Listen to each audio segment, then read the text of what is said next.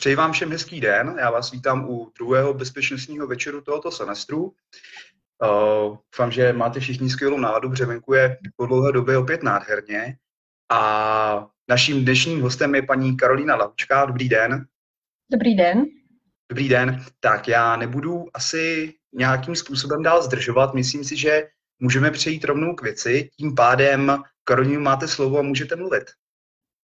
Dobře, tak, tak já moc, moc děkuji za, za pozvání. Já teda, jak už bylo patrné z té, z té události, tak bych se tady teď v nejbližší hodině rána věnovala tady turecké zahraniční politice se zaměřením na to, jaké jsou bezpečnostní aspekty. Já se ve svých, ve svých výzkumech věnuju právě zejména tomu, jak se propojuje zahraniční politika a domácí politika v Turecku.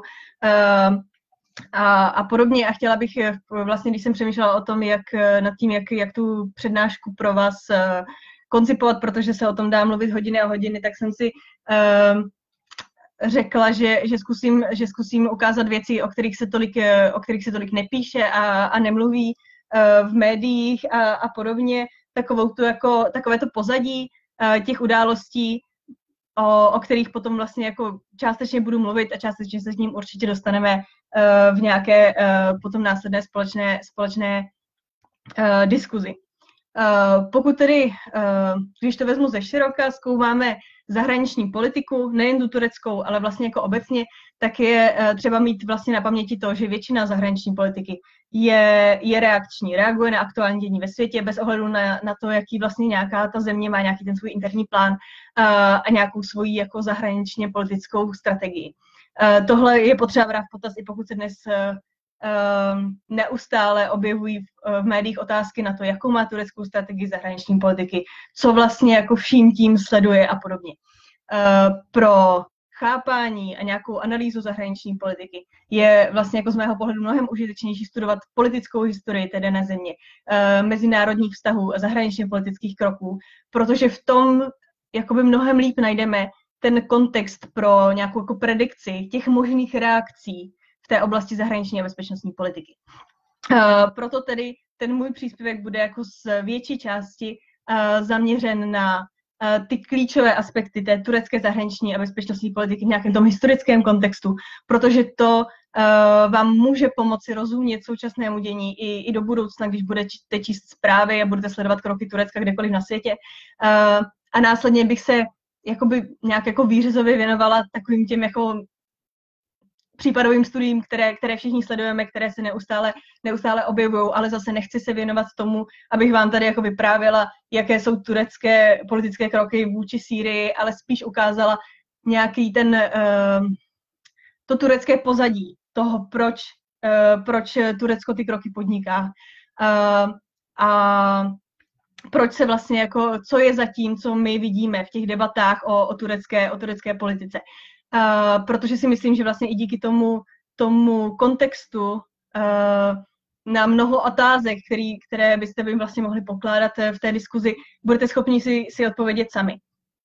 Uh, takže pokud, teď je, pokud přejdu už k té zahraniční politice Turecka, tak pokud bychom měli mluvit o nějaké jako strategii, tak uh, jedním z klíčových pojmů je balance strategy. Nejde jen o politiku v podstatě současné A K P, Recepa Tayyipa Erdoğana, ale je to linie, která se táhne napříč všemi vládami. Najdeme ji už v devatenáctém století ještě za Osmanské říše. Turecká zahraniční politika se snaží o vyvažování vztahu mezi přítelem, nepřítelem. Uh, jako příklad můžu říct, že například o, uh, o Turecku během studené války vlastně mluvíme primárně, zejména v kontextu jeho členství v NATO. Uh, a je jako samozřejmě nutno říct, že tureckou zahraniční i domácí politiku v té době silně ovlivňoval západní boj proti komunismu. Hodně se dneska mluví o tom, že v podstatě A K P je výsledkem politiky uh, uh, za studené války. A uh, tak na druhou stranu je ale nutno říct, že že Turecko i v době té studené války mělo intenzivní vztahy se Sovětským svazem. Například Turecko bylo největším příjemcem humanitární pomoci od Sovětského svazu mimo východní blok. Takže, uh, takže v podstatě nelze říct, že Turecko bylo jenom západním, uh, západní, uh, západním partnerem. A tahle balance strategy je zásadní i dneska. Nejvýrazněji vztahy Rusko a Západ, které vlastně dneska, dneska diskutujeme pořád. Projevuje se to i ve vztazích na Kavkaze, dneska to vidíme ve Středomoří i, i na Blízkém východě. Prostě pro Turecko vlastně jako tradičně je v té strategii zakořeněná taková ta politika na hraně. Nikdy nemůžeme říct, že by Turecko bylo čistě, že by mělo tu linii buď na západ, nebo na východ, nebo prostě nikam jinam. Vždycky se snažilo o, o vyvažování a vidíme to vlastně i dneska na mnoha příkladech. Kromě toho se do turecké kolektivní paměti a tím pádem vlastně i do linie té turecké zahraniční politiky promítá z toho historického hlediska vliv válek z počátku dvacátého století, války z konce Osmanské říše, balkánská válka, první a druhá světová válka a, a zejména pak tedy turecká válka za, ne, za nezávislost mezi, mezi koncem první světové války a rokem devatenáct set dvacet tři, kdy, kdy Turecko vzniklo. Co je, řekněme, v tomhle směru takovým jako výrazným rozdílem u posledních let vlády A K P a té politice těch předchozích vlád, je, že Erdoğan ve své retorice dneska mnohem výrazně využívá tu historickou analogii, která rezonuje ve společnosti a tím získává větší podporu pro své zahraničně politické kroky, zejména v té aktivní politice na Blízkém východě. Zahraniční politika v Turecku je oproti jiným zemím výrazně využívána jako nástroj pro ovlivňování vnitropolitického dění a veřejného mínění. To je něco, co vlastně musíme mít hrozně, hrozně na paměti, když, když sledujeme, co se děje, co se děje v, v Turecku, jaké, jaké Turecko podniká kroky teda jako v té zahraniční politice. Já tady dneska nemám prostor na to, abych ukázala, jak výrazně se domácí a zahraniční politika v Turecku protinají. Nicméně při analýze zahraničních kroků je vždycky potřeba sledovat to, co se vlastně v tu dobu děje na domácí scéně, jaká je tam politická krize, jaká je situace ve společnosti, jak se proměňuje i třeba volební podpora A K P nebo jiných stran. A tím pádem vlastně jako v tomhle směru sledovat i to, čím, čeho může A K P dosáhnout doma skrze ty kroky v zahraniční politice. Ve zkratce bych v tomhle směru zmínila asi, asi to hlavní, a to, že politika Recepa Tayyipa Erdoğana je velmi pragmatická. Jeho hlavním cílem je udržet se u moci. Nejde mu primárně ani o islám, ani o nacionalismus, ani o, osm, o obnovu Osmanské říše a podobně.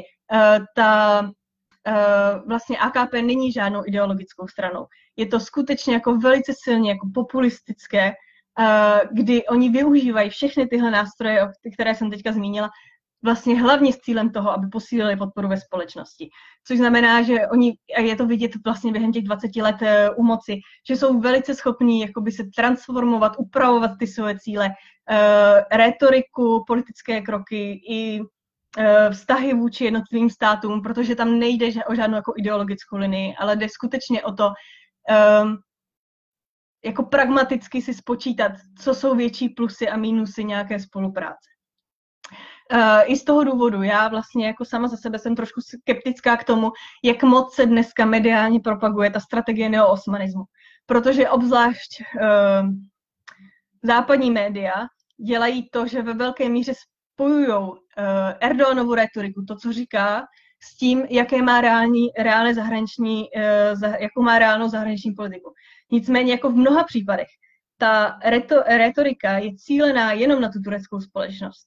A žádné jako reálné odpovídající politické kroky tam nejsou. Takže my pokud tedy jako často čteme o tom, že Turecko má záměr něco udělat a je to vyloženě založené na tom, že Erdoğan někde něco řekl, nicméně to řekl na, uh, před tureckou společností s cílem mobilizovat ten turecký národ k něčemu, posílit nějakou jako mentalitu, A, a žádnou jako reálnou, reálnou politiku pak vlastně jako neudělá. Když to vezmu jako teďka z poslední doby nějaký jako konkrétní případ, tak je to třeba otázka americké uznání uh, arménské, arménské genocidy, kdy se o tom jako v Turecku ve velké míře mluvilo. Turecko uh, a Erdoğan ve svých projevech o tom jako hodně mluvil, ale vlastně jako reálně v tu samou dobu nepodnikl žádné jako kritické kroky vůči, vůči Americe. Jo, ten, ten, ten primární zájem tam byl ovlivnit, ovlivnit tureckou společnost tím, co bude říkat, a ne, ne tím, že by ta politika taková skutečně byla. To je něco, co se skutečně musí jako jako sledovat, pokud chceme dělat nějakou jako analýzu zahraniční politiky Turecka, to, že ta retorika často absolutně vůbec neodpovídá tomu, jaké skutečně ty reálné politické kroky budou. Uh, stejně tak je to právě u využívání těch historických odkazů. V poslední době zejména na tu Osmanskou říši. V mnoha případech je to velmi účelové. Má za cíl směřovat to kolektivní vědomí ve společnosti k podpoře některých aktivit v regionu. Jako samozřejmě Turecko má zájem stát se silným regionálním hráčem a k tomu se ještě dostanu uh, v později v průběhu téhle, uh, téhle přednášky, ale pozadí této politiky je často někde úplně jinde, než jak to vlastně ten náš mediální prostor interpretuje. Uh, pokud už bychom chtěli mluvit o, o, o nějakém jako neoosmanismu, tak uh, by to mělo být spíš v rovině posilování regionálních vazeb na Blízkém východě, zejména s cílem toho posílit uh, tureckou nezávislost na západě, na Rusku, na komkoliv, což je zase něco, k čemu se, uh, co, co vysvětlím uh, uh, za chvilku. Prostě Turecko potřebuje, obzvlášť v posledních letech, cítit pocit, že, že není na nikom závislý. A, a ta politika v regionu tomu v podstatě odpovídá. Uh, když bych se teď vrátila k těm, k těm historickým analogiím, tak to je něco, co je hrozně používané a nejenom v Turecku. Všichni běžně mluvíme o Novém Mnichovu, o, o jedenáctého září, o druhém Iráku, Afghánistánu a podobně. Každá země máme nějakou svou analogii, která ve společnosti budí emoce. Kdy prostě politici ví, že pokud tu analogii použijou, tak to ve společnosti bude rezonovat. A získají si tím nějaké jako plusové body k tomu, aby, aby nějakým způsobem jednali. V Turecku je tohle téma jako číslo, jako naprosto, jako prostě top, je téma nové osvobozenecké války. Je to téma, které Erdogan využívá k národní mobilizaci při každé krizi. Události pokusu o převrat z patnáctého července dva tisíce šestnáct jsou primárně spojovány s válkou o nezávislost.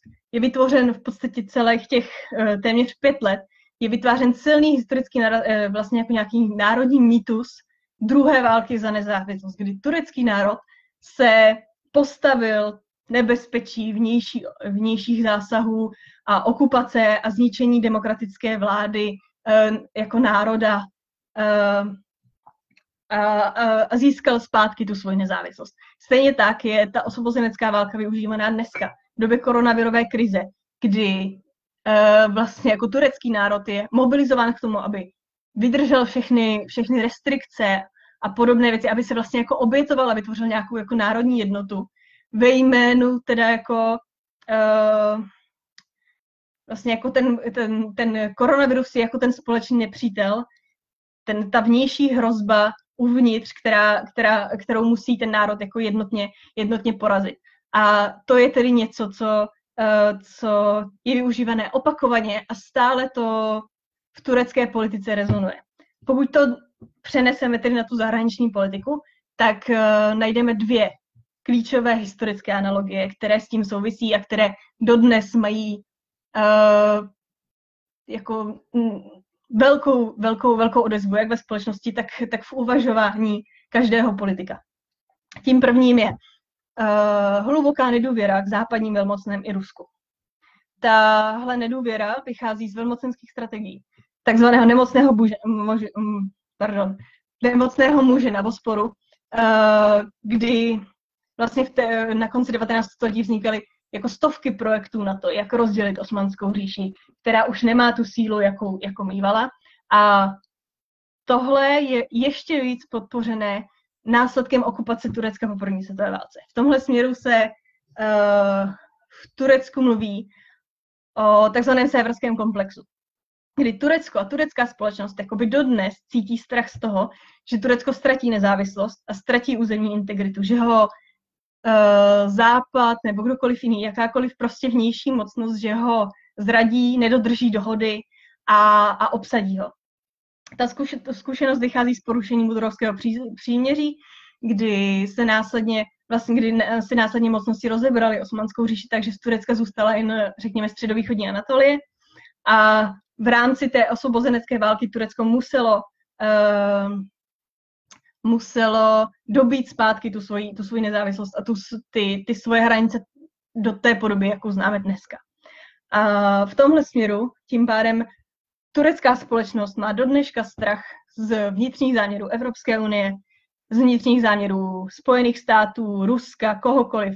Prostě ačkoliv jsou to v mnoha směrech spojenci, tak v Turecku zůstává ta mentalita toho, že každý může zradit a není dobré vlastně jako nikomu důvěřovat.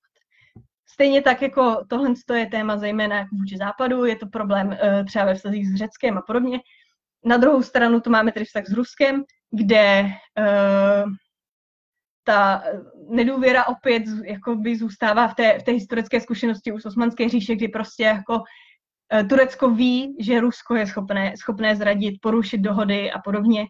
A uh, Turecko tak uh, navzdory tomu, když, uh, že se dneska hodně často mluví o tom, jak tedy turecko-ruské vztahy se se posilují, tak, tak vždycky bude Turecko vnímat Rusko jako nějakého partnera s výstrahou.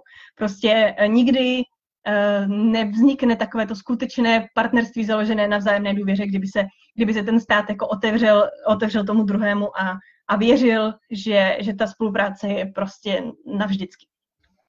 Tím druhým výrazným tématem v zahraniční politice je debata o celkovém přístupu k té první světové válce. Otázka toho, zda Turci se měli snažit zachovat to a bojovat za to, za to multinárodní impérium, které, které vlastně měli, anebo zase měli skutečně zaměřit jenom na to, že budou bojovat za ten svůj národní stát. A s tím souvisí otázka, jaké hranice by ten národní stát vlastně měl mít. A téma těch národních hranic je vlastně do dneška živé. Vyvolává obrovské společenské reakce, tak jako se vlastně cyklicky vrací a ty debaty o tom, jestli by se neměla udělat revize a získat nějaké řecké ostrovy zpátky.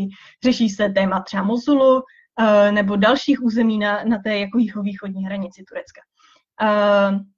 Navíc tahle otázka podporuje představu, že Turecko má v té zahraniční politice nějaký jako pokračující morální závazek ke svým bývalým teritoriím, protože tahle otázka jakoby není vyřešená a vlastně nejsou nějakým způsobem, není jako vnitřně smířené, nějaké vnitřní smíření s tím, že to proběhlo správně a že Turecko skutečně má závazek jenom k tomu jako svému území.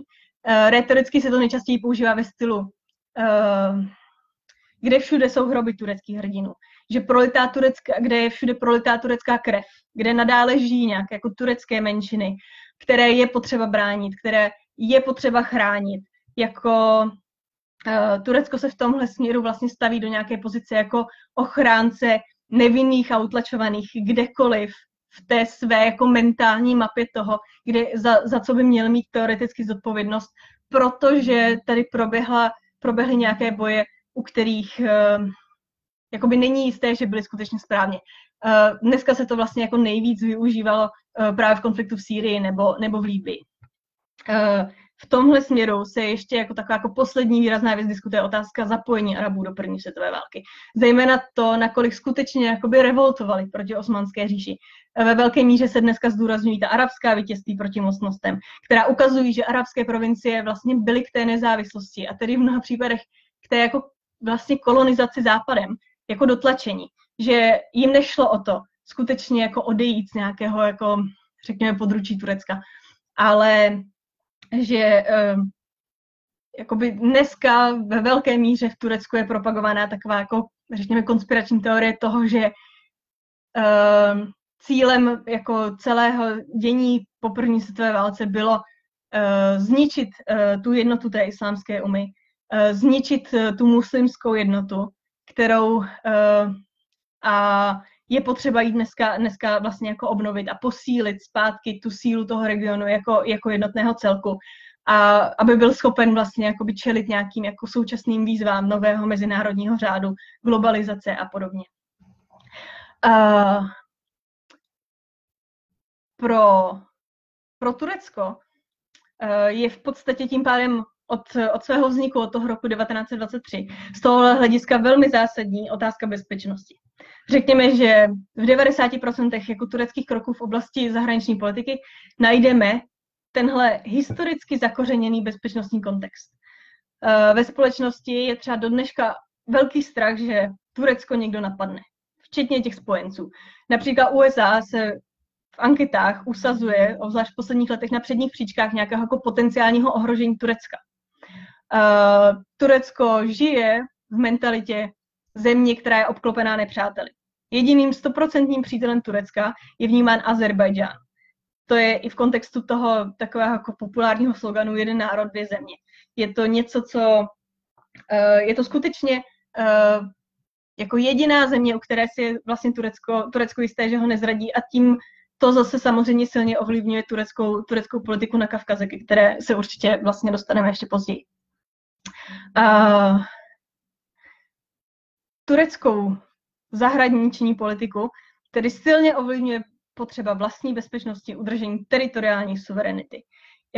I proto je vlastně v Turecku tradičně obrovská podpora militarizace, armády. Turecký národ se jako, jako z našeho tady, jako západního pohledu, jako naprosto nepochopitelně jako identifikuje s tou svojí jako válečnickou minulostí. Jo. Jako příklad bych řekla, že na konci, na konci června teď bude Turecko slavit oficiálně dva tisíce dvě stě třicet let výročí od vzniku turecké armády. A je to něco, co není jenom tak, jako že si řekneme, je to v učebnicích, v učebnicích napsané, ale skutečně k tomu vznikají propagační videa a, a velké, jako velké, velké akce toho, že, že Turecko má, uh, má takhle silnou tradici turecké armády. A, a ta turecká armáda má skutečně silné, silné postavení, ačkoliv se samozřejmě historicky mění, ovlášť v posledních letech, uh, její pozice, řekněme, i na politické rovině a podobně, tak v tom, u toho národa je, je ta otázka nějaké jako armády a zapojení se, zapojení se do bojů za národ a podobně jako skutečně velice silná a, a rezonuje to. Poslední, co je vlastně v nějaké té jako obecné, obecné rovině třeba mít na paměti, když sledujeme tureckou zahraniční politiku, je, že Turecko ze své historické a geografické pozice musí být multikulturní, musí být multiidentitární. A proto je pro něj vlastně ta současná mezinárodní situace, která ho vlastně navzdory té své balance strategy, která částečně vychází i přesně, přesně, přesně z tohohle, z tohohle kontextu, tak um, Turecko je dovedené do izolace. Pro, uh, což je pro tureckou zahraniční politiku jakoby strašně nepříjemné, protože, jako řekněme si, pro jakýkoliv stát je dlouhodobě neudržitelné být v konfliktu či izolaci vlastně s částí své vlastní identity. A Turecko patří na západ, patří na východ. Uh, turecká pozice v podstatě je, uh, ono má nějaký ideál takového jako geokulturního centra. Na Blízkém východě, na, na Balkáně, ve Střední Asii, na západě, tohle jsou všechno identity, které do sebe nějakým způsobem zakomponovává.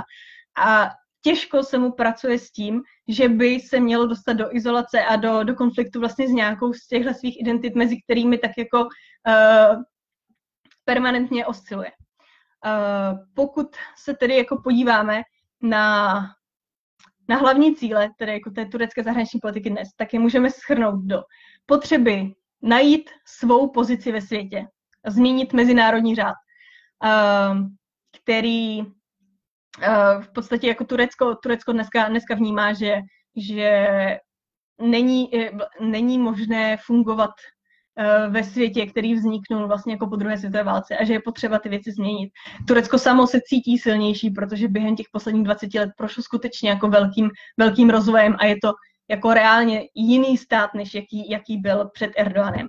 A, a cítí takovou jako možnost skutečně se podílet na, na, na vývoji ve světě jinak, než, než, než jak tomu bylo v minulosti. Druhým takovým jako uh, zásadním, zásadním cílem je zajistit si tu maximální nezávislost na komkoliv. Uh, rozšířit uh, si ty své vazby v podstatě na celý svět, aby vědělo, že není závislé ani na Na, na tom, co si myslí Západ, ani na tom, co si myslí Rusko, Čína, Afrika, prostě kdokoliv. Ono se snaží skutečně v současné době dělat tu politiku tak, aby, aby si vytvořilo maximální manipulační prostor sám pro sebe, aby prostě jako niterně cítilo bezpečnost uh, svoji vlastní, že je suverénní, že nikdo mu ne, nemusí uh, určovat, jakou politiku má dělat, jak se má chovat a podobně. Je to něco, co skutečně jakoby vnímá, jako, když to řeknu prostě, jako červený hadr. Pokud, pokud, se, pokud se před ním skutečně jako budeme snažit uh, mu něco nařizovat nebo něco podobného, tak jako on, on Turecko prostě pos, uh, vytvoří takovou tu jako velmi silnou reakci, což, což samozřejmě jako vidíme ve spoustě, ve spoustě situací um, v posledních letech jako střetů Turecka s Evropskou unií a podobně. A tím nějakým jako třetím, posledním zásadním cílem je stát se nějakým jako ochráncem utlačovaných, nevinných, kdekoliv. Zejména tedy jako v tom svém, v tom svém regionu.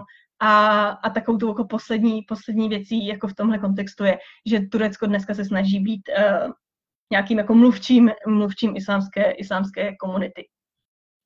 Uh, když, když teď uh, vlastně bych z té úplně obecné roviny přešla tedy na, na, um, na, ty, na, ty, na ty konkrétní, konkrétní politiky, tak uh, samozřejmě jako nej, nejvýrazněji uh, je zásadní mluvit o, o, o turecké politice vůči, vůči Blízkému východu jako celku. Um, ty zmiňované historické narrativy výrazně ovlivňují současné politické kroky. Uh, Turecko potřebuje mít vliv ve svém okolí, což je v podstatě území Blízkého východu, respektive je to v podstatě území uh, Osmanské říše, Balkán, Kavkaz, uh, Blízký východ. Takže i tohle je důvod, proč my často uh, za, za, tím, za tím jejich kroky vidíme nějaký jako třeba neoosmanismus, ačkoliv jako v mnoha směrech je to vlastně to, že ty současné hranice prostě obklopují bývalé provincie, eh, provincie Osmanské říše a tím pádem ta turecká politika, která se snaží ochránit sama sebe, je, je v mnoha směrech jako interpretovaná jako, jako něco trošku, trošku něco jiného. Uh, dlouhodobě se Turecko snažilo o ten vliv v tom regionu, zejména skrze posilování nějaké jako své soft power. Uh, tohle je něco, co vlastně podporoval i Západ. Ukazoval Turecko jako nějaký modelový stát Blízkého východu, který by, měl ostatní, který by měli ostatní následovat. Navíc Turecko za A K P prošlo, jak už jsem říkala, jako ohromným rozvojem, který z něj skutečně udělal atraktivní mocnost pro Blízký východ, Kavkaz, Afriku a podobně. Stává se členem G dvacet, je mm, sedmnáctou největší ekonomikou světa, Uh, zažívá největší ekonomický růst na světě po roce dva tisíce dva. Uh, co je hodně zdůrazňované, je, že se vlastně z příjemce stává dárcem humanitární pomoci. Uh, Erdogan to hodně často opakuje ve svých, ve svých projevech, že Turecko je vlastně třetí uh, největší poskytovatel humanitární pomoci na světě a jak moc to ukazuje vlastně, vlastně tu sílu toho současného Turecka a, a ten, možný, ten možný vliv vlastně jako jinde. Ta soft power dlouhodobě vlastně jako dobře fungovala, protože, protože Turecko je uh, v tom regionu vlastně taková takový vnitřní, ten vnitřní aktér, který má podobné hodnoty a, a pro spoustu těch zemí byl vlastně takovým tím jako příkladem toho, jak být západně moderní a přitom si udržovat nějakou tu svoji jako uh, orientální, or, orientální hodnotu. A to se mění po arabském jaru po roce dva tisíce deset, kdy se Turecko vlastně jako je přinuceno vrátit se zpátky spíš k těm jako hard power nástrojům, kdy posiluje to svoje vojenské angažmá. A je to hlavně proto, že ten Blízký východ se vlastně pro Turecko stává znova bezpečnostní hrozbou.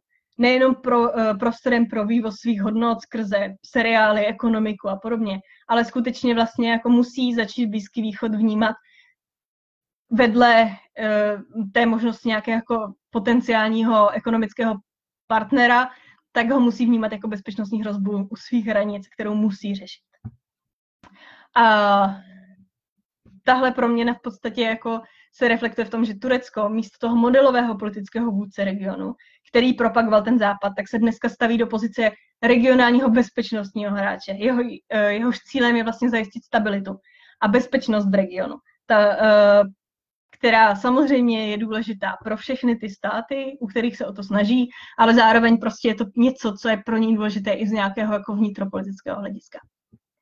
Tady prostě bohužel naráží na, na zásadní třetí plochu, že Turecko se vnímá samozřejmě oprávněně jako aktér uvnitř toho regionu, tedy s nárokem na to, že může aktivně řešit ty regionální problémy, protože cítí, že se ho to vlastně jako vnitřně týká. On má prostě pocit, že když nebude řešit uh, rozšiřování islámského státu v Sýrii třeba, takže uh, není nikde jistota, že se ten islámský stát zastaví v Sýrii a že vlastně další na řadě bude Turecko. Takže uh, on skutečně všechny ty svoje kroky interpretuje tak, že má ten vnitřní zájem na tom, aby ochránil sám sebe, tak se musí aktivně angažovat už venku, Aby, aby zabránil tomu, tomu skutečně jako zásadnímu ohrožení. A proti němu ale stojí ty vnější aktéři, zejména tedy jako Západ, kteří se snaží být také aktivní. Mají stejné zájmy jako Turecko a dostávají se tam jako do, do konfliktu a často jak vlastně jako vyloženě v těch místech těch konfliktů, tak samozřejmě na té politické rovině, na různých diplomatických setkáních a podobně, kdy prostě ten pohled je odlišný, uh, přestože, přestože vlastně jako nějaký ten cíl je, cíl je stejný. Uh, ten přechod na tu hard power, uh, Turecko navíc regionálně vlastně paradoxně dostává do, do mezinárodní izolace. Uh, ačkoliv se vlastně dlouhodobě Turecko snaží o to, aby aby uh, se všemi vycházelo, aby nějakým způsobem posilovalo tu spolupráci a podobně.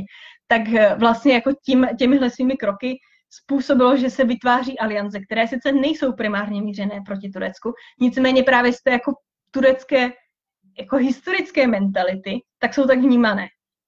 Jako příklad řekněme třeba uh, teď v současné době formované spojení Saúdské Arábie, Spojených arabských emirátů, Izraele a možná i Bahrajnu, kdy se jedná o té čtyřstranné obranné alianci v rámci Blízkého východu, nebo uh,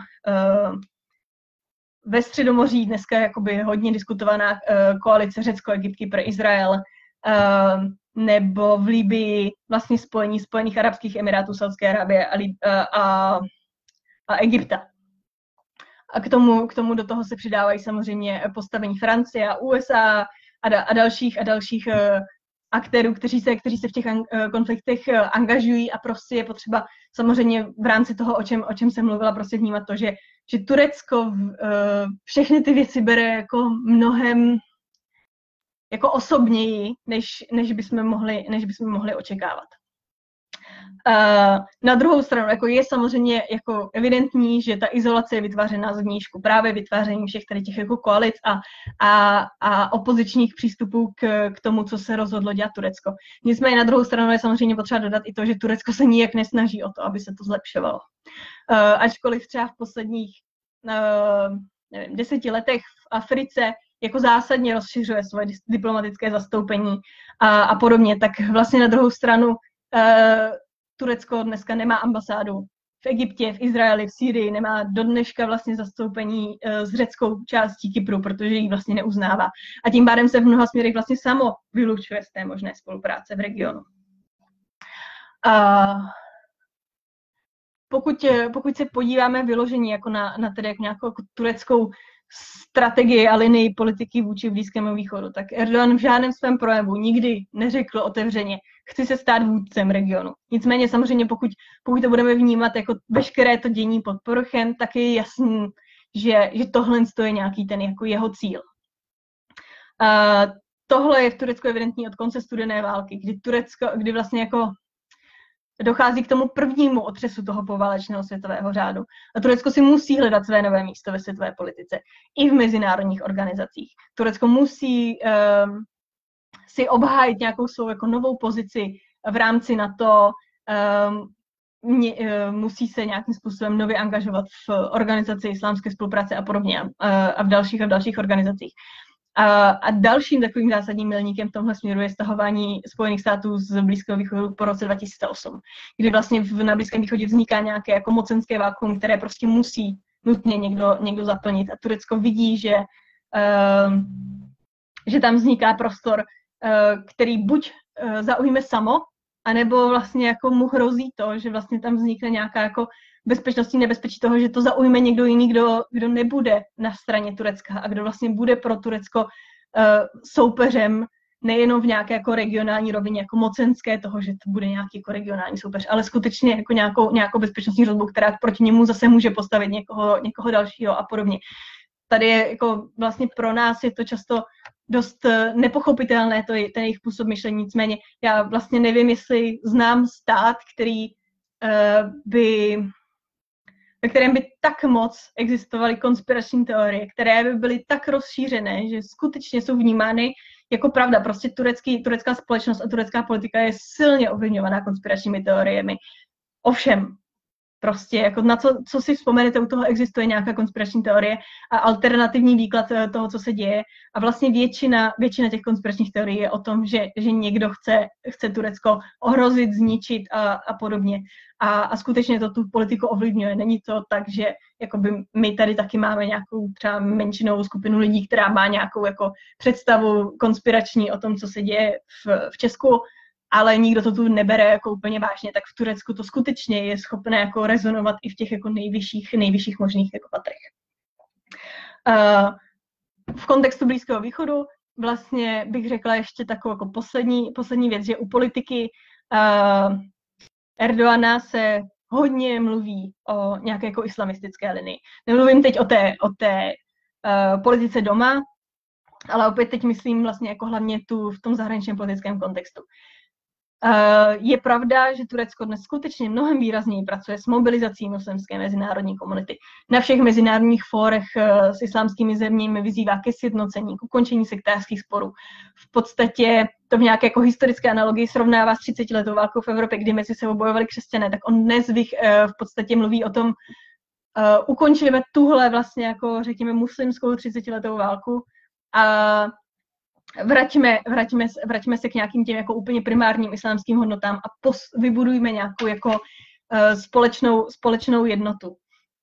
Kromě toho volá vlastně k nějakému jako posilování islámských hodnot a vzájemné solidarity, k vzájemné spolupráci. On samozřejmě vnes, dneska to můžeme vnímat i v nějakém jako kontextu ekonomickém, že prostě Turecko je v ekonomické krizi a musí se z ní nějakým způsobem dostat a samozřejmě pokud mu ze západu hrozí, hrozí sankce, tak se obrátí někam jinam.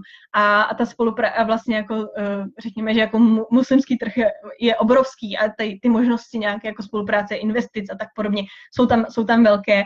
A, a, a Erdoğan vlastně jako teď ve velké míře v posledních, posledních třeba jako těch, těch dvou letech jako tlačí na, na, ty, na ty státy, Aby, aby tu spolupráci nějakým způsobem znovu, znovu obnovovali a podporovali a dělali nějakou jako jednotnou, uh, jednotnou politiku, která jim pomůže uh, změnit, změnit, změnit to postavení, které, které dneska uh, Blízký východ má.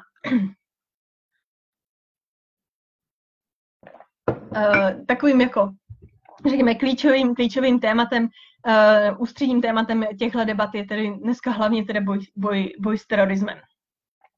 Uh, to je téma, v, které v Turecku je prostě alfa omegou. Dneska téma terorismu najdete v každé zprávě. V podstatě jako dneska uh, už se terorismus v Turecku dostal na úplně jako jinou úroveň, než jakou si my umíme představit. Prostě každý, kdo je v opozici uh, k nějaké té hlavní politické linii, tak je terorista, každý, kdo ohrožuje cokoliv v zahraničí, tak je terorista a, a podobně. Nicméně na té mezinárodní rovině se to skutečně bere primárně v kontextu islámského terorismu a, a, a podobně.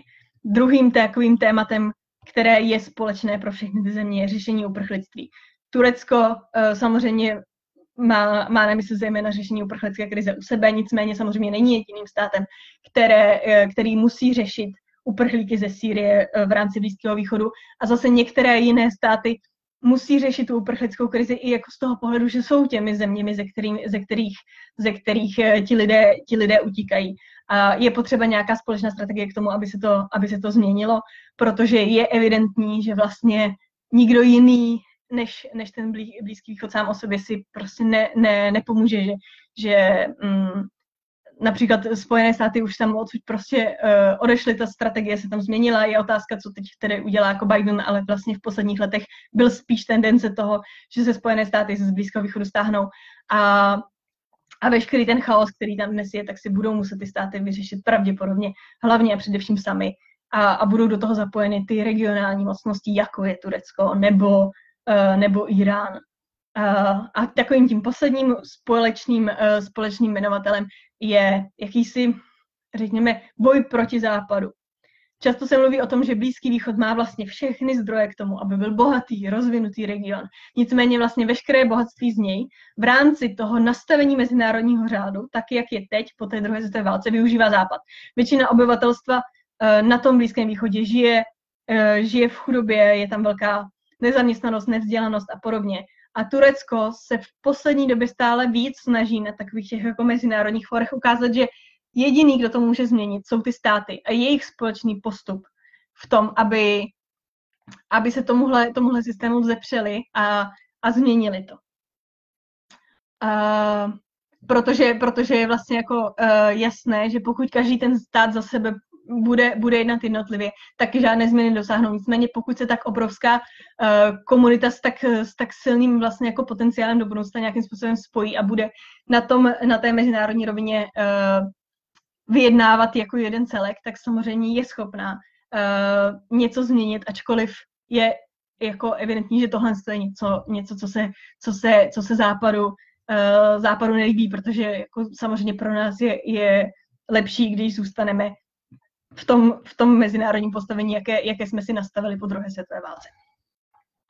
Uh, podobně je zde vlastně výzva k společným krokům proti rostoucí západní islamofobii a kulturní válce proti islámu, která je s terorismem spojovaná. Je to něco, co taky vlastně jako je evidentní, že, že je dlouhodobé téma, které, které uh, ten, ten islámský svět uh, jako trápí, že že dneska se terorismus vlastně spojuje primárně s islámem, ačkoliv uh, je tu spousta jiných, uh, jiných organizací, které taky, taky páchají terorismus, že vlastně spousta, spousta obětí i těch, uh, jakoby řekněme, řekněme uh, islámských teroristů, tak vlastně řada obětí jsou muslimové a, a podobně, že to prostě nemá, že to vlastně nemá nic společného a že je potřeba aktivně prosazovat to, aby vlastně se se na západě změnil ten narrativ, to, jak se o tom mluví, aby se i vlastně jako dotlačil západ k tomu, že se bude bojovat proti terorismu jako celku.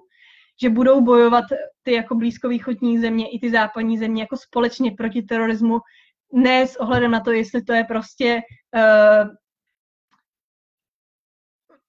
radikální, radikální muslim, radikální křesťan nebo radikální buddhista, nebo prostě jako kdokoliv, kdo, kdo má Ty, ty teroristické tendence, ale prostě musí se, musí se, jednot, musí se uh, bojovat, bojovat jednotně a primárně by samozřejmě se měly spojit ty, ty islámské státy k tomu, aby, aby uh, tuhle změnu iniciovaly.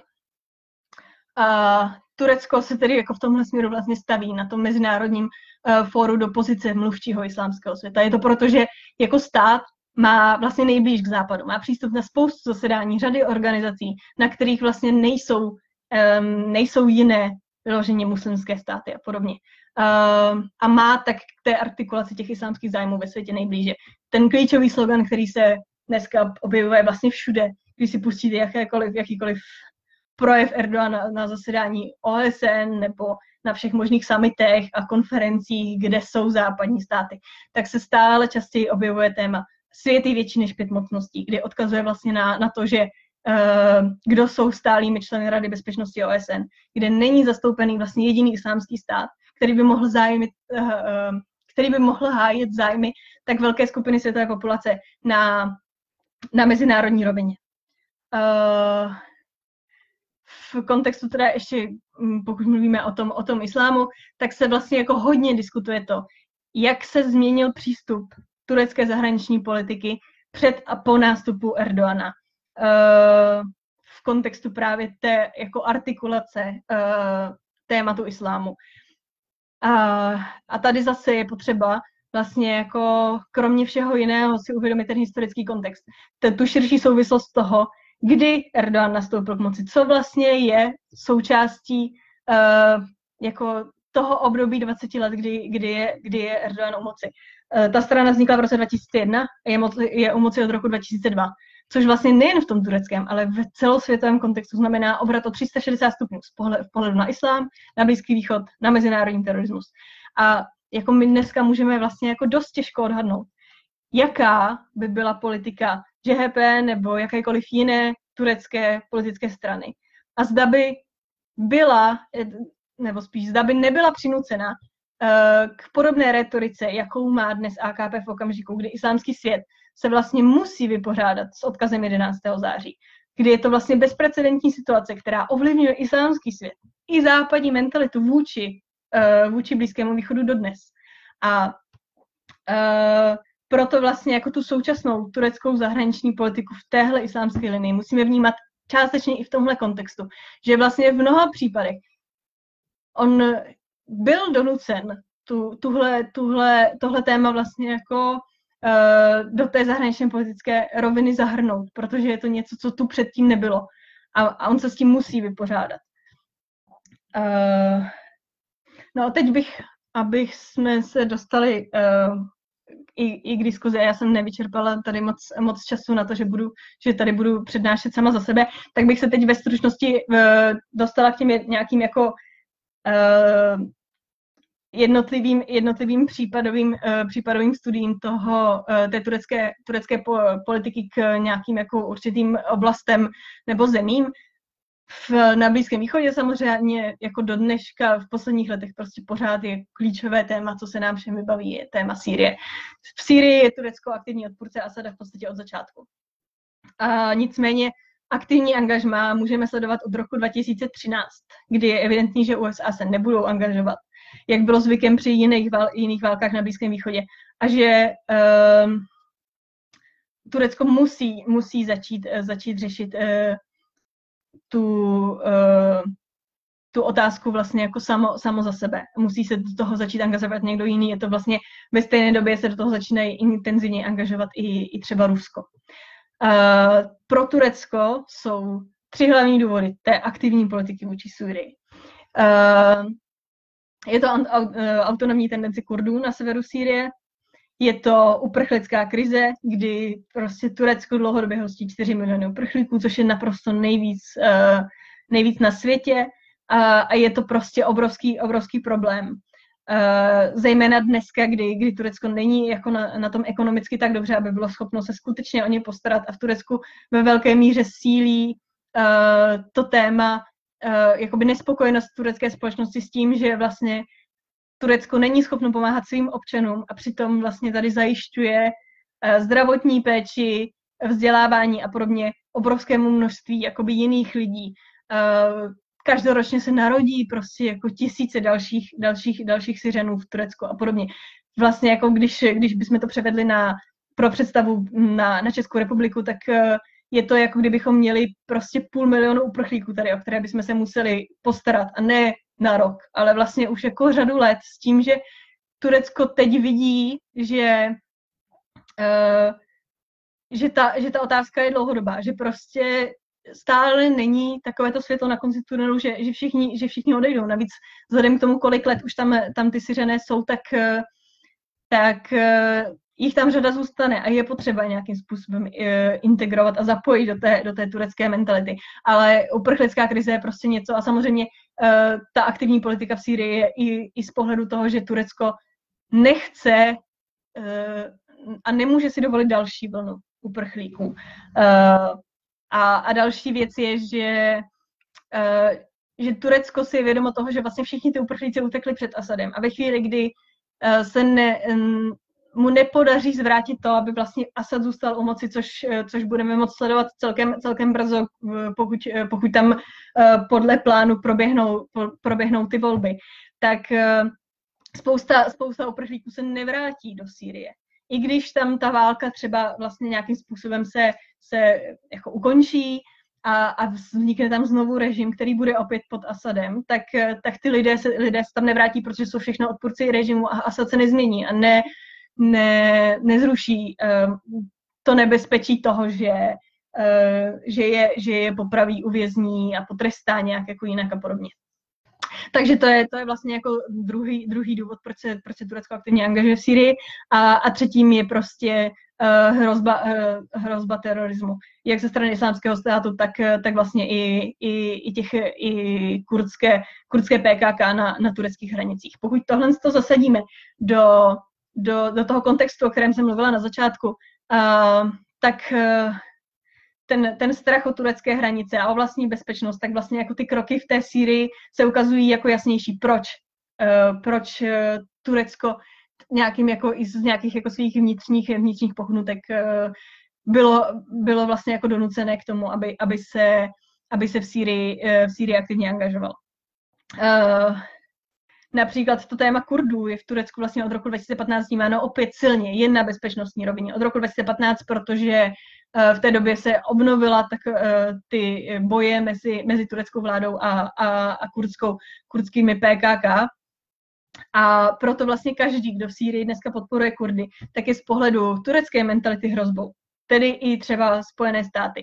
A, a další věcí, která vlastně jako v tomhle kontextu, nejenom, nejenom, nejenom v Sýrii, ale vlastně i, i v řadě jako dalších zemí, uh, kde v posledních letech ta turecká politika se změnila a je aktivnější, tak musíme brát jako velice zásadní právě roky dva tisíce třináct a zejména pak rok dva tisíce šestnáct, kdy proběhl ten, ten pokus o převrat a Turecko vlastně získalo pocit, že, že uh, i v rámci nějakých konspirací, že vlastně jako nějaké, nějaký vnější aktéři a nějaké jako cizí, cizí, uh, cizí, cizí aktéři jsou schopni ovlivňovat bezpečnostní situaci doma.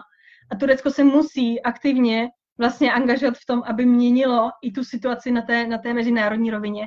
A musí ukázat i té své společnosti, že je pořád jakoby silné a schopné um, zajišťovat tu tureckou pozici a tureckou suverenitu a tureckou integritu.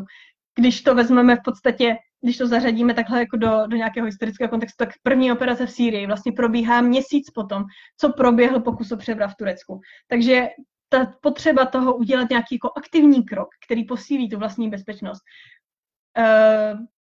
je, je tam zcela evidentní a tahle nějaká jako mm, mentalita tam trvá dodnes a proto vlastně jako dodnes je tam ta politika uh, vedená, vedená tímhle směrem, i když vlastně v současné době trošku vidíme, že, že se to v rámci, v rámci některých věcí prostě uh, mění.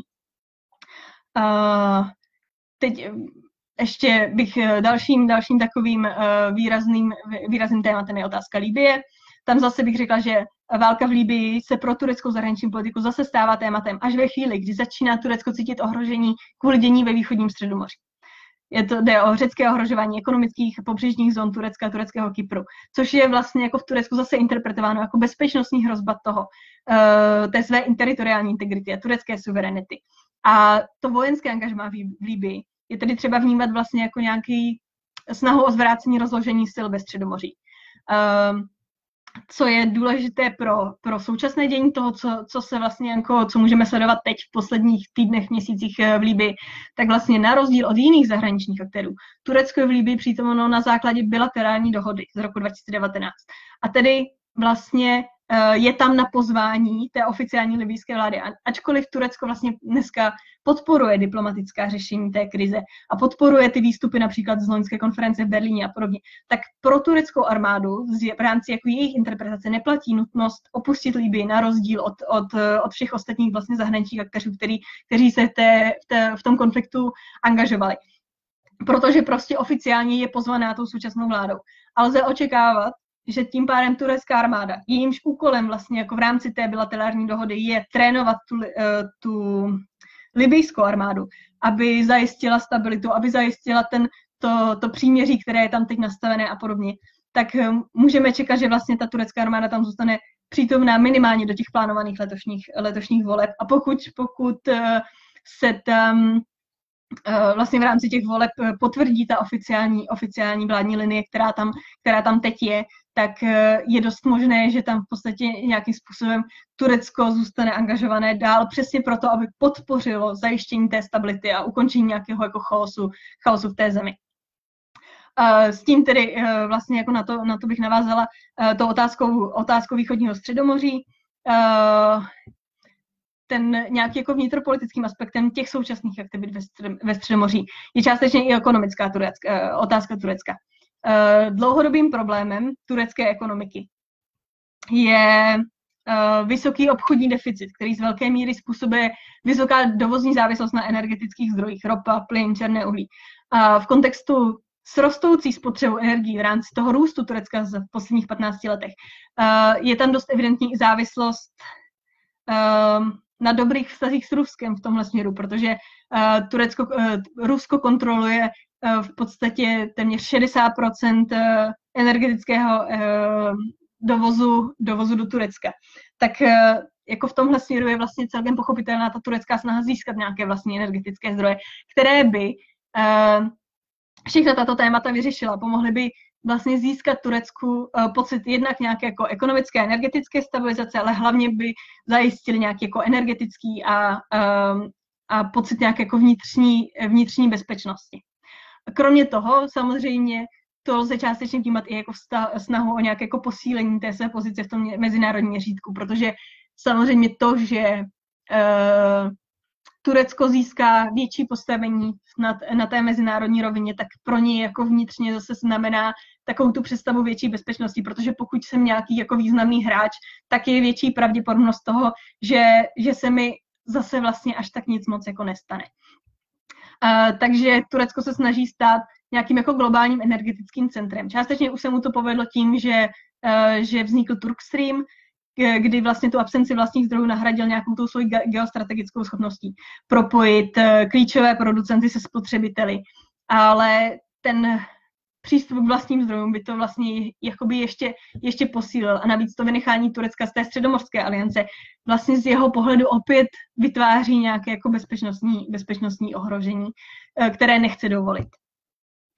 Uh, pak uh, Takovým dalším tématem, které se, které, o kterém se určitě mluví, jsou, jsou, vztahy, jsou vztahy s NATO versus vztahy s Ruskem. Uh, jak už jsem říkala, tak vlastně spolupráce s Ruskem existovala vždycky.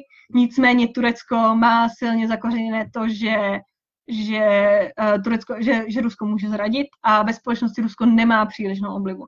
Takže uh, na jednu stranu ze strategického hlediska je ta spolupráce nutná, na druhou stranu, že by tam skutečně byla nějaká jako velká podpora toho, že, že Rusko je tureckou budoucností, to, to prostě není. A vzhledem k tomu, že, že uh, ta současná turecká politika je prostě populistická, tak, uh, tak, Rusko, tak uh, Rusko nemá úplně příliš velkou perspektivu toho, že by ve společnosti získalo nějakou jako podporu k tomu, aby ta orientace Turecka výrazněji na Rusko skutečně jako by byla nějakým způsobem jako dosa, do, dosažena.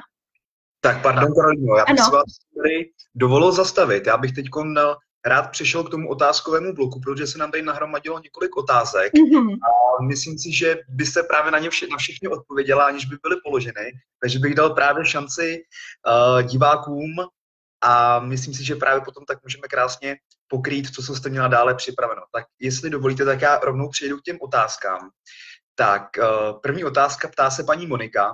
Dobrý den, ráda bych se zeptala, co si myslíte o vztazích Turecka a Evropské unie. Má Turecko stále zájem stát se členem, členským státem Evropské unie, nebo si myslíte, že mu spíš vyhovuje současná situace? Zároveň bych se ráda zeptala, zda je případný vstup do Evropské unie stále podporovaný tureckou veřejností. Tak, Monice, děkujeme za otázku. Mm-hmm. Já, já, já děkuji za otázku, to je určitě, určitě téma, které, které se jako hodně, hodně diskutuje.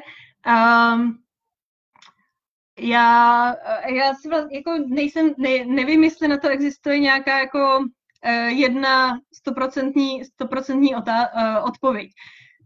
Evropská unie má nadále podporu, podporu ve společnosti, je spousta věcí, u kterých se ukazuje, že prostě jako je, je, uh, je pozitivní uh, být součástí Evropské unie. Turecko určitě ne, jakoby neopustilo takovou tu svoji silně jako tradičně západní, západní linii. Nicméně já si myslím, že uh, ty, že vlastně jako uh, ty problémy, které mezi uh, Evropskou unií a, a Tureckem jsou, ty, které jako způsobují to, že vlastně jako nikdy nebyly ty přístupové rozhovory uh, dovršené, tak, uh, tak se prostě nezmění v nějakém jako dohledném horizontu. A Turecko jako je otázka, co se, co se stane teď i v kontextu uh, změny Bidenovy administrativy a větší spolupráce Evropy a, a Ameriky zpátky, ale kdy vlastně jako Erdogan v současné době celkem jako začíná měnit nějakou jako retoriku vůči Evropské unii, která byla dlouhodobě kritická, tak uh, já si nejsem jistá, že, že by Turecko jako skutečně bylo ochotné vlastně v současné, i v tom kontextu, o kterém jsem vlastně jako mluvila, přistoupit na, na to, že, že by se vlastně pak muselo jako hodně podřídit všemu, co, co mu Evropská unie bude nařizovat. Jo, ten strach z toho, že, že, by, že ty záměry Evropské unie jsou, jsou uh, jako jiné, než jaké třeba prezentuje navenek a že jakoby zámě, za, uh, ty zájmy Evropské unie jsou skutečně čistě jako proevropské a to Turecko, Turecko uh, by na tom jako třeba mohlo být, mohlo být by to taky, taky vlastně jako celkem silné, silné téma. Takže já si myslím, že, že uh, vztahy Evropské unie s Tureckem vždycky budou, vždycky budou nějakým způsobem pozitivní, protože se navzájem potřebují. Nicméně si myslím, že v nějaké jako takové té dohledné uh, době uh, to bude spíš o tom, že se bude posilovat uh, ta uh, ekonomická spolupráce, bezpečnostní spolupráce a, a podobně, ale na nějaké rovině takových jako uh, postupných ústupků z obou stran, kdy budou vznikat takové ty jako nějaké, nějaké nové, nové dohody a, a podobně, které budou posilovat ty vazby, ale nedojde k tomu, že, že by uh, Turecko skutečně do Evropské, do Evropské unie vstoupilo a myslím si, že vlastně ani jedna z těch, uh, ani Evropská unie, ani Turecko reálně uh, se o to jako už dneska jako nesnaží. Ture, uh, Erdoğan samozřejmě občas uh, neustále mluví o tom, že, že jako ta, ta jeho linie je s cílem jako jednou se do té Evropské unie dostat. Na druhou stranu vlastně jako hodně často ve své rétorice používá to, že uh, Turecko udělalo spoustu vstřícných kroků vlastně jako v těch prvních, uh, prvních letech za, uh,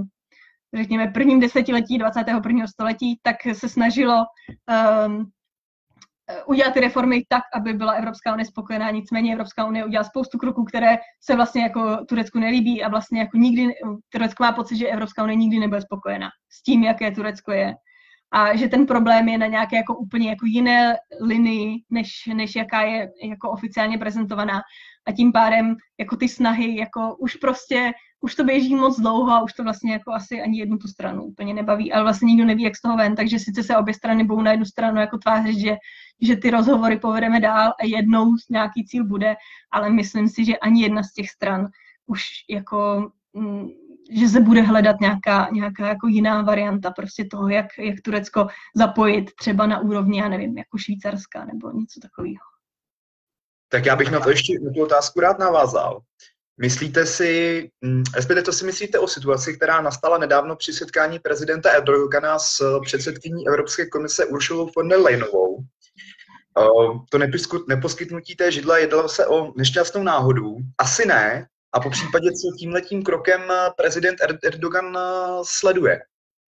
No tak já, já si myslím, že, že, že Erdogan se jako vždycky, vždycky uh, bude snažit ukazovat to, že jako on je ten pán, jako že tohle to prostě je, jako on, on potřebuje ukazovat tu svou pozici toho, že, že on určuje, on určuje pravidla, on se nikomu nebude, nebude podřizovat, on um, prostě uh, ta, tahle, tahle rovina je skutečně jenom taková nějaká jako um, ukázka uh, jako moci, nebo já nevím, jak bych to, jak bych to vysvětlila, prostě je to jako skutečně na nějaké jako symbolické rovině toho, že, že chceme, chceme s Evropskou unii jednat, ale na druhou stranu prostě jsme, jsme, jsme tady jako mm, samostatní a, a nezávislí a vlastně je nám to celkem jedno, jak to dopadne. Nebudeme, nebudeme tady dělat nějaké jako vyloženě jako Uh, uh, super, super vstřícné a, a poklonkující kroky a tak.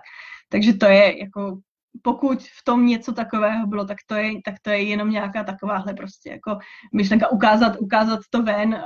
Uh, já teda to jsem nesledovala, ale jako, jakou to mělo odezvu třeba v, v tureckých médiích, v turecké společnosti a tak. Tak dobrý, tak můžeme přijít asi k další otázce. Uh, ptá se Tomáš. Uh, jaký je podíl Turecka na humanitární pomoci Palestině? A já bych tu otázku ještě rád rozvinul. Jak se Turecko vlastně staví k té palestinské otázce? Mm-hmm. No tak to je, to je něco, co je uh, jako ohromně, uh, ohromně populární uh, v turecké, v turecké politice a v turecké, v Erdoganově, v Erdoganově retorice nejenom doma, ale i na těch jako mezinárodních forech. Já teda, abych řekla pravdu, tak byla, jako nejsem schopná úplně jako říct nějak jako konkrétně, uh, jaký má přesný podíl uh, Turecko na, na humanitární pomoci Palestině. Nicméně otázku Palestiny Turecko vnímá jako neskutečně jako osobní, osobní záležitost prostě. Uh, Ta, ono, ono vlastně jako Turecko i v rámci toho svého jako historického kontextu prostě má pocit, že musí bránit všechny, všechny ty jako neprávem utlačované. A i v kontextu té jako, jako vnitřní, vnitřních sporů jako Turecko-Izrael, tak prostě ta, ta, ta otázka té Palestiny jako roste. Jo, to, co, to, co, to, co um, Izrael dělá, no to by ne, vlastně jako když ještě víc to narostlo po tom, co, co začaly, začaly země uznávat vlastně jako Jeruzalém jako součást, součást Izraele a podobně, tak, tak Turecko jako hodně začalo mluvit o tom, že prostě nedá, nedá své palestinské bratry a prostě jako bude se angažovat v tom, aby, aby asi ne aktivně v tom, aby, aby se to jako změnilo, že by jako do toho šel nějakou jako aktivní nějakou operací poli, vojenskou nebo něčím, něčím podobným, že by tam jako pomáhal takhle. Spíše to v tom, že se snaží jako hodně působit na tu mezinárodní uh, veřejnost, aby změnilo přístup k Izraeli, aby vlastně jako netolerovalo všechno to, co Izrael dělá a přestalo uh, jako tolerovat to, že Izrael zvětšuje to své území na úkor Palestiny a omezuje vlastně jako ty, ty uh, jako palestinská práva, jo, prostě celý ten konflikt je tak, jak je. Aby se začalo víc angažovat v tom, že, že bude podporovat i tu Palestinu, že ta Palestina prostě má právo tam jako existovat a že otázka Jeruzaléma není jenom o, o sporu Izrael-Palestina, ale že vlastně jako Jeruzalém by měl patřit jako všem, že, že vlastně Turecko dneska v tomhle směru se angažuje i za křesťany, kteří by měli mít právo vlastně jako přístupu do Jeruzaléma, protože to je místo, kde, kde které by mělo patřit všem těm jako velkým náboženským komunitám a nejenom vlastně jako jednomu státu a podobně. Takže, takže ten přístup jako Turecko a Palestina je jako hodně jako dneska takový jako ohnivý téma. Prostě jako je, taky se objevuje skoro všude a, a, a Turecko ho hodně řeší, ale řekla bych, že ho řeší jako hlavně na nějaké jako, jako rétorické rovině, takového toho, jako nějakého politického, politického tlaku na ostatní, aby, aby, aby se Palestina aby se Palestina začala, začala řešit uh, nějak jako aktivněji a ten konflikt se prostě vyřešil. Tak jo, děkuju. Uh, další otázku má Vojta. Jak vnímáte pozici Turecka v rámci Severoatlantické aliance? uh, to, je, to je samozřejmě jako uh, neustále, se, neustále se opakující téma, nicméně Uh, já bych to řekla takhle prostě. Uh, Turecko vstoupilo do NATO ne pro nějaké své jako demokratické západní hodnoty, o kterých se, o kterých se dneska hodně jako mluví, ale je to prostě jako strategický partner na východní hranici toho jakoby západu. A to zůstává, to zůstává do dneška prostě. Jako ta geografická uh, pozice NATO, uh, Turecka je, je pro NATO zásadní. Prostě jako pro nás je pořád jako lepší mít Turecko na své straně, než ho mít uh, vlastně jako uh, v té opozici. A Turecko je nejsilnější člen, člen uh, NATO na, na tom východě, na Blízkém, na, na Blízkém východě.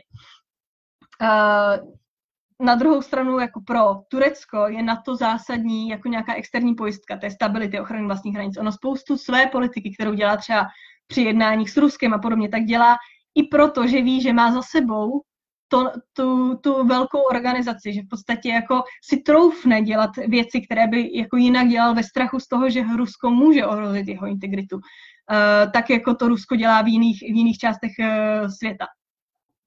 Uh, nicméně ještě jako asi takovou jako další, další rovinou toho je, uh, že po těch událostech, zejména po roce dva tisíce šestnáct, kdy vlastně tedy jako začnou, začíná ta popularita těch konspiračních teorií v Turecku, tak vlastně roste i vůči, i vůči NATO taková ta jako turecká snaha dělat vlastní, aktivní, nezávislou politiku vůči tomu regionu. Nechce být nějaký jako pěšák západu na Blízkém východě, protože se může stát, že ho ten západ jako zneužije. A snaží se vlastně tím pádem paralelně s tou nějakou jako oficiální linií na to dělat nějakou tu svoji jako politiku. A další jako takovou vlastně jako zásadní věcí v tomhle směru je, proč, proč, proč na to vnímá uh, Turecko jako nějakého jako troublemakera dneska, tak je to, jakou má image NATO dneska a celkově západ na Blízkém východě. Vlastně v kontextu všech těch konfliktů, které, které proběhly, řekněme, v posledních, nevím, třiceti letech, tak jako NATO je v mnoha zemích vnímáno jako nějaký tvůrce těch režimních změn, jako nějaký destabilizátor, který jako, a nejenom NATO, teď myslím jako obecně, obecně všechny jako západní, západní státy, a které ovšem jako reálně nezajímají ty státy na Blízkém východě a v Africe.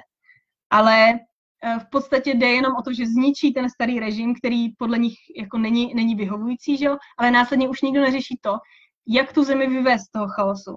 A způsobuje to vlastně jako, pro, jako z pohledu těch, těch obyvatel tam, to jako vlastně vede k tomu, že ten život je ještě horší, než vlastně za toho strašného režimu, který, který tam teda jako měli předtím. A Turecko i v rámci toho, že vede nějakou tu svoji jako balance strategy, tak sice na jednu stranu musí podporovat tedy jako tu, tu linii jako NATO, O S N a prostě těch organizací, ve kterých je jako t- a vést nějakou tu jako západní linii, ale na druhou stranu, on je prostě součástí Blízkého východu a musí, a, a, nebo říkáme jako snaží se vnášet do té situace zemí na Blízkém východě nějakou jako svoji další aktivní alternativu, která jako samozřejmě z pohledu nás a, a A, a západu a členů, členů na to může často působit problematicky, protože je často v rozporu s tím, co, co my si jakoby myslíme. Takže uh, Turecko je problematický stát, ale uh, jakoby pokud budeme vnímat problematiku jeho členství na to z pohledu toho, jak moc je to demokratický nebo autoritářský režim a o, z pohledu nějakých těch jako vnitřních hodnot, tak to je prostě něco, co ale vlastně to není, není záležitost jenom Turecka, prostě historicky součástí NATO byly státy, které nebyly vždycky demokratické a nikdy se to jako neproblematizovalo. Další věcí je, že NATO je prostě organizace, která jako nemá vlastně nějakou, jako, jako nemá právo na to zasahovat do vnitřních záležitostí těch jednotlivých států. A, a, a další věcí, o které se vlastně jako nemluví a jako dneska v v tom mediálním prostoru zdůrazňujeme to, jako co všechno Turecko dělá vlastně jako problematického vůči NATO. Nicméně na druhou stranu je potřeba si uvědomit, že vlastně jako je tady spousta věcí, které Turecko dělá v souladu s NATO. Jo, že vlastně ty kroky v rámci NATO, o kterých se jako mluví, jako že NATO něco přijalo, NATO něco schválilo a tak podobně, tak to znamená, že to Turecko taky schválilo. Tím pádem jako um, Ta, ta, ta role jako sice je problematičtější, než jaká byla dřív, nicméně prostě Turecko je jiné, než jak, jaké bylo dřív, je silnější, je aktivnější a, a v mnoha směrech v podstatě my jenom odmítáme přijmout to, že Turecko je jiné, než na jaké jsme byli zvyklé třeba v osmdesátých letech. A, a to, je, to je prostě potřeba brát potaz, takže a další věcí je prostě jako, ať si můžeme myslet, jestli na to, jestli teda Turecko do NATO patří nebo ne, tak jako neexistuje žádný systém, jak, jak jako Turecko z NATO vyloučit, takže, takže my se můžeme snažit jenom o to, aby, aby jsme na něj nějakým způsobem působili tak, aby, aby, aby v tom NATO zase bylo pro, z našeho pohledu jako, jako lepším, lepším státem, než jakým je pro nás teď, ale to je tak všechno, co můžeme dělat. Kratičká otázka, dlouhá odpověď, ale děkuju moc. Uh, Marek se ptá a děkuje za skvělou přednášku. Uh, jaký je váš názor na roli Turecka ve válce mezi Arménií a Azerbajdžánem? Já vím, že vy už jste vlastně zmiňovala ten, ten vlastně uh, velmi, velmi plodný vztah mezi Tureckem a Azerbajdžánem, ale pokud se teda zaměříme konkrétně na tu nedávnou válku, která vlastně proběhla o Náhorní Karabách. Mm-hmm. Jo, tak já, já to teda zkusím vzít jako stručněji. Uh, to, to, je, uh, to je samozřejmě něco, o čem se, o čem se hodně mluví, tak já, když vezmu fakt jenom takovou, takovou základní, základní linii toho, proč, proč je pro Turecko to, uh, to téma Náhorního Karabachu vlastně jako důležité. Tak jednak samozřejmě nadále je to otázka vlastní bezpečnosti. Prostě je to další konflikt na tureckých hranicích. Jo, musí, jo, je to ten region, kdy, kdy prostě, jako kdyby tam, kdyby tam ten konflikt pokračoval nějakým způsobem dlouhodobě, tak je to něco, co neustále musí mít Turecko na paměti. I, i v těch jako předchozích letech, kdy ten konflikt tak jako byl, nebyl, tak prostě pořád je to něco, co vlastně jako nevytváří stabilitu v, na jeho hranicích a on musí myslet na to, že, že, tam, že tam tenhle problém prostě jako je. Uh, druhou uh, nějakou jako... Uh, Druhým bodem toho je, že Turecko má skutečně nějakou jako niterní potřebu stát na straně toho svého nejbližšího spojence. Vnímá ty zájmy Azerbajdžánu jako svoje vlastní, vnímá jako jeho křivdy jako svoje vlastní, protože a vlastně tak jako azerbajdžánská jako společnost je ochotná jít do války za turecké zájmy, je ochotná se připojit vlastně jako k operacím, operacím Turecka někde jinde, tak Turecko vlastně jako v tomhle směru zase cítí takovou to jako morální povinnost toho, že když se děje něco, když je ve válce Azerbajdžán, tak vlastně jako zase oni musí nějakým způsobem ho podpořit a, a pomoct mu. A takovým jako posledním, řekněme, jako důvodem uh, toho, proč, proč se uh, Turecko uh, angažovalo v Náhorním Karabachu, je uh, vytvoření nějaké jako protiváhy těch ruských zájmů v regionu. Pokud by se tam Turecko neangažovalo, tak samozřejmě by Rusko bylo jediný stát, který to bude jako ovlivňovat. A ještě víc by to posílilo jeho, jeho roli tam. A e, tady v tuhle chvíli e, samozřejmě jednak je to, že Turecko by tím pádem, jako, a to je něco, co jako vnímá dlouhodobě, to, že jako existuje nebezpečí, že, při, že vlastně celé turecké hranice budou obklopené někým, kdo, jako zeměmi s ruským vlivem. Na, v Sýrii, pokud tam vyhraje Asad, na Kavkaze, pokud se tam nebude Turecko nějakým způsobem aktivně angažovat, na severu má uh, Černé moře, což znamená v podstatě jako přímou, jako teoreticky hranici, hranici s Ruskem a, a tak dále. Takže Takže uh, ta potřeba se tam angažovat je, je, je i tohle. Ale na druhou stranu v podstatě jako to, že se tam aktivně angažovalo, může být pro nás jako pozitivní, protože tím v mnoha směrech může, může pomoct nějaké jako vyrovnávací strategii i v rámci toho, že je součástí NATO, že jedná s Evropskou unií a podobně. Tak, uh, tak jako zprostředkovaně tam může například v energetické, uh, v oblasti energetiky a tak podobně jako do, dosáhnout, dosáhnout toho, že, že bude tou silnou protiváhou vůči, vůči Rusku. Tak já moc děkuju. Honza se ptá, dobrý den, můžeme v Turecku vysledovat nějaký, řekněme, panturkismus nebo panosmanismus? Existuje nějaký větší zájem o turkické národy třeba ve Střední Asii? A v návaznosti na to třeba, jestli Turecko projevuje nějakou solidaritu s Ujgury v Číně? Uh-huh, uh-huh. No tak... Uh... Nejsem si, nejsem si úplně jistá, jestli tam jako je posilovaná nějaká, nějaká otázka jako panosmanismu, panturkismus, každopádně jako jak vnitřně, jako vnitropoliticky, tak i jako v zahraniční politice je v posledních letech jako dost silný. Turecká aktivita vůči, vůči Střední Asii je, je jako hodně, hodně aktivní teď. Jsou velké snahy na, na posilování jako vzájemné spolupráce. Turecko hodně se snaží jako investovat do, do států ve střední, ve střední Asii, posilovat nějaké jako vzdělávací programy a podobně a, a hodně klade důraz na to, že, že máme nějakou jako společnou minulost, společný jako řekněme jazyk a podobně, společné hodnoty, které bychom měli, které bychom měli propagovat. A je to přesně v kontextu té jeho jako, jako větší politiky takových těch jako geokulturních, geokulturních center. Uh, I vlastně uh, nějaká jako migrační politika do Turecka je vlastně ve velké míře založená na tom, že uh, o, o turecké o občanství a o to vlastně jako v Turecku v Turecku být můžou primárně žádat lidé uh, turkického původu. Jo, já jako člověk z Česka to budu podstatně složitější, než, než, než pokud budu, budu třeba ze, ze Střední Asie. Nebo i vlastně Turecko v posledních letech celkem aktivně se angažuje i v tom, jak... Uh, U, u všech, jako, u všech menšin kdekoliv ve světě, jak turecké diaspory, tak vlastně nějakých takových jako turkických, turkických kmenů kdekoliv, i třeba se to řeší právě v Sýrii nebo, nebo, nebo, nebo jinde. A pokud jde, pokud jde o téma, téma Ujgurů v Číně, tak to je něco, co se řeší teď i v posledních měsících. Já teď úplně nevím, kdy v březnu, nebo taky tak vlastně jako zástupce, zástupce Číny byl, byl, byl v Turecku.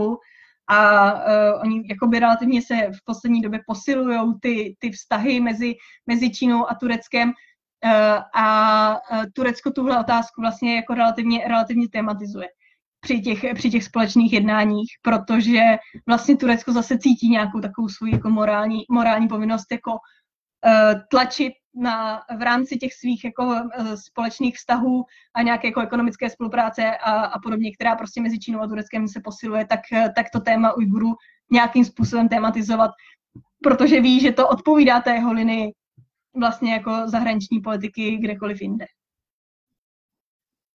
Tak, zatím poslední otázku z publika má Daniel. Jakým směrem se podle vás bude ubírat další vývoj turecko-kurdského konfliktu? No, teď je, tady je otázka, jako jestli jenom, jenom, jenom v Turecku nebo, nebo jako me, mezinárodně, nicméně, jako pokud, pokud vezmu ten, ten konflikt, který, který je primárně teda jako v, v Turecku, tak tam je, tam je dost, dost jako evidentní ta snaha to...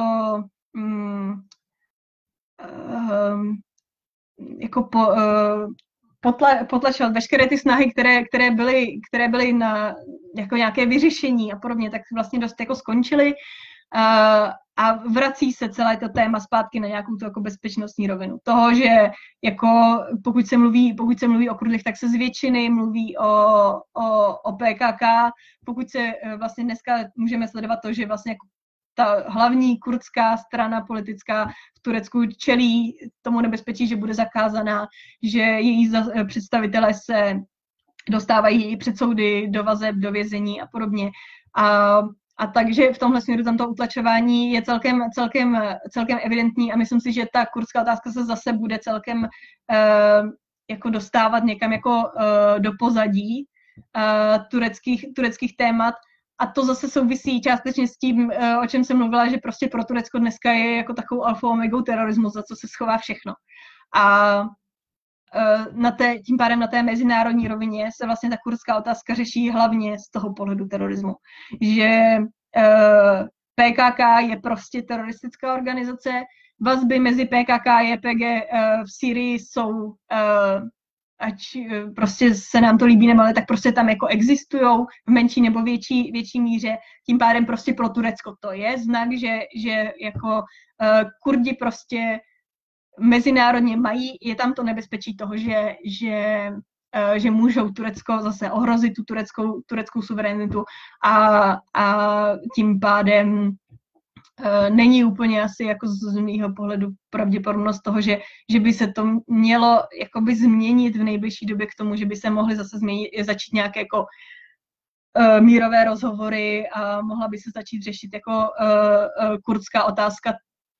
Já si myslím, že tam to spíš vede jako k nějaké takové té jako zase zpátky tendenci jako zapojit, zapojit Kurdy do, do, tureckého, do tureckého národa v rámci toho rostoucího tureckého nacionalismu. Prostě Turecko, a Erdogan o tom i mluví, vlastně jako nemá problém s Kurdy. Ono jako hodně mluví o tom, že i v, i v A K P jsou Kurdi a, a podobně. Prostě dneska ta polarizace té turecké společnosti je spíš v rovině jsem pro A K P nebo jsem proti vládě. V tu chvíli jsem terorista, a pokud jsem provládní, tak je jedno, jestli jsem prostě Kurd nebo Turek. Prostě jsem součástí jako linie A K P a tím pádem ale zase jako pravděpodobně netematizuju tu kurdskou otázku. Tak, my jsme vyčerpali všechny otázky z publika, nicméně máme ještě pár minut, takže já jsem si v kooperaci s kolegy ještě několik otázek připravil, tak pokusím některé z nich, snad budou spadat do vašeho výzkumného pole, tak pokud bychom se podívali na Turecko, a vlastně ono v poslední době hodně posiluje svoje zbrojní programy. A mě by zajímalo, jaký je postoj vlády prezidenta Erdogana k získání jaderné zbraně. A pokud je tento postoj, řekněme, proaktivní, může se stát Turecko do roku dva tisíce třicet novým členem jaderného klubu? Mm-hmm. No, to je zajímavá otázka. Ten vztah Turecka k tomuhle se jako celkem, celkem proměňuje. Turecko na jednu stranu, a vlastně to je něco, co má společného s Ruskem, jako hodně řeší tu nukleární otázku na Blízkém východě. To, že tam jsou v podstatě to, že pravděpodobně Izrael je součástí, vlastně jako disponuje tou, tou atomovou zbraní, to, že je tady nějaký jako program v Iránu a podobně, prostě jako je to něco, co, co řeší a, a bojí se toho, protože jako je to v blízkosti a prostě nikdo nechce mít blízko sebe uh, potenciál toho, že teda uh, tam může vzniknout nějaký jako uh, nukleární konflikt. A Turecko vlastně primárně se jako dlouhodobě bylo proti, uh, proti tomu, aby, aby mělo zbraně, aby vlastně kdokoliv kolem měl uh, jaderné zbraně, tak v poslední době se to se to jako mění a vlastně se to pořád tak jako diskutuje to, jestli jako jo nebo ne, jestli, uh, jaké výhody v tom budou, jaké, jaké jsou v tom jako rizika. Uh, já myslím, že nejčastěji se řešilo to, jestli, uh, že by Amerika měla teda jako, nuk- jako post, uh, nukleár, jaderné zbraně Ameriky v, v Turecku, jako, jako nějaké jako strategické otázky s tím, že zase Turecko to jako naprosto pragmaticky vnímá v tom, co to udělá s jeho vztahy s Ruskem, co to udělá s jeho vztahy uh, s jinými státy, prostě v Perském zálivu, v, kdekoliv na Blízkém východě. Prostě ta, Turecko si je vědomo toho, že že je uprostřed celkem jako takové konfliktní oblasti a celé jeho úvahy o tom jako jeho jaderném programu jsou v rovině toho, co pro něj vlastně teda bude bezpečnější. To, jestli tu zbraň bude mít, jestli se bude cítit bezpečněji, když tu zbraň bude mít, anebo jestli pro něj vlastně bude bezpečnější, když bude stát, který tu zbraň nemá a tím pádem nikdo na něj nebude se dívat eh, takovým tím bezpečnostním pohledem toho, že to je eh, země, která, která tu, tu atomovou, atomovku má a tím pádem, že by mělo eh, posilovat svoje, svoje jako nějaké obrané obrané možnosti proti Turecku, aby se nedostali do takového toho jako cyklu, cyklu, cyklu zbrojení navzájem. A, a myslím si, že to doteď v Turecku není úplně jako rozhodnuté, že si ty debaty vedou. Turecko posiluje uh, svoje zbrojení teď jako ve všech možných oblastech technologií, rozvíjí satelity a, a na všechno možné si připravuje. O těch jaderných zbraních se jako občas někde mluví, ale vlastně jako nevznikla jako nebo já si aspoň jsem nikdy nezaznamenala vyloženě prostě jako, že by Turecko přišlo s nějakým jako uh, programem, máme cíle, jako Turecko je takové ten, takový ten stát, co má ty cíle prostě do roku dva tisíce padesát, do roku dva tisíce sedmdesát jedna prostě a tak dále. A nikde v tom tahle ta otázka není, takže, takže si myslím, že v tomhle směru jako rok dva tisíce třicet, já to nevidím úplně moc, jako reálně tam zase záleží na tom, co se vyvine, jako jak se vyvine svět, Po, po koronaviru a, a podobně, prostě na základě toho, jak bude vypadat mezinárodní řád dál. Tak jo, děkuju. Uh, vy jste zmiňovala, uh, že Turecko aspiruje na to stát se lídrem muslimského světa. Co by to znamenalo pro Saúdskou Arábii a konkrétně tedy Turecko-saúdsko-arabské vztahy a konkrétně pro uh, vztahy na tom Blízkém východě, protože Saúdská Arábie sama sebe vnímá jako toho lídra muslimského světa, islám tam vznikl. A Turecko se, dejme tomu, snaží to, to, tu Saúdskou Arábii z toho pomyslného trůnu jako vystrnadit. Uh, jaký to může mít dopad pro ten region? No, uh, tam asi si myslím, že je zásadní to, jak se teď budou proměňovat jako vztahy těch jednotlivých uh, zemí na Blízkém východě. To, o čem jsem mluvila, že Turecko je dneska v celkem jako velké, velké izolaci, nicméně teď se začíná mluvit o tom, že by se mohly trošku normalizovat vztahy s Egyptem, se Saúdskou Arábií a, a, a podobně. A na tom bude záviset samozřejmě to, jestli, uh, jestli tam vznikne teda jako nějaký ten jako spor o to, kdo, kdo teda skutečně uh, ten, ten islámský svět, svět povede. Jo, když budou, já si myslím, že Turecko se snaží jako postavit do té role jako islámského lídra, hlavně v kontextu jako takové té jako mezinárodní pozice, jako že bude mluvit za, za ten islámský svět na západě a, a bude hájit prostě jako ten, ten islám jako v globálu. A když tato Saúdská Arábie má, bych řekla, trošku jako jiné cíle, takže je možné, že budou schopni jako najít nějaký jako nějaký kompromis, nicméně já si myslím, že ono, ty veškeré jako snahy o to, jako, že vznikne skutečně nějaká jako jednota, že, že to, co, to, o co tady se jako Erdoğan teď jako snaží a o čem se mluví, jako vytvořit nějakou jako společnou, společnou, společnou jako uh, komunitu, že to je zase jako otázka jako da, daleké budoucnosti, protože Uh, jako ne, nepřijde mi, že by zatím vypadal, jako byly nějaké výrazné náznaky toho, že by skončil konflikt mezi šíity, sunity a mezi jako spoustu dalšíma jako uh, um, islámskýma sektama a podobně. Takže, takže uh, ta možnost jako tu, tu je, ale uh, Turecko dělá všechny svoje kroky jako prostě fakt pragmaticky a ono si prostě spočítá to, jestli jako je pro ní jako zásadní to, že bude, bude lídr, nebo jestli prostě pro něj bude lepší zůstat, zůstat jako přenechat svou pozici, pozici Saúdské Arábii. A ty vztahy se Saúdskou Arábií ještě před, nevím, prostě před, před několika lety byly vlastně jako relativně jako intenzivní a, a, a dobrý. A teď se to změnilo, teď se to pravděpodobně bude měnit zase prostě jako ten jako Blízký východ je tak proměňující se region, že se tam těžko dá předpovídat, jako jaké vztahy tam budou za rok, kdo se s kým bude a nebude bude kamarádit a kdo spolu vymyslí nějakou jako společnou strategii toho, jak budou kooperovat a budou vládnout jako světu. Jo. Tak jo, tak já si myslím, že už jsme vyčerpali, respektive já jsem svoje otázky vyčerpal. z publika nic nového nepřišlo a já a koukám na čas, krásně nám to vyšlo, tak já si myslím, že tohleto můžeme ukončit. Já bych vám strašně moc, strašně rád poděkoval za tu skvělou přednášku, byla naprosto báječná a zároveň bych ještě teda rád pár slov k divákům. Vy se můžete za dva týdny těšit na další bezpečnostní večer, opět ve spolupráci s Asociací pro mezinárodní otázky. Sledujte uh, naše facebookové stránky, Instagram a všechny sociální sítě, které máme. A myslím si, že tak do týdne byste měli vědět, co bude tématem dalšího bezpečnostního večera. Já vám tímto děkuji a Jiří, můžeš to, můžeš to asi vypnout ten stream.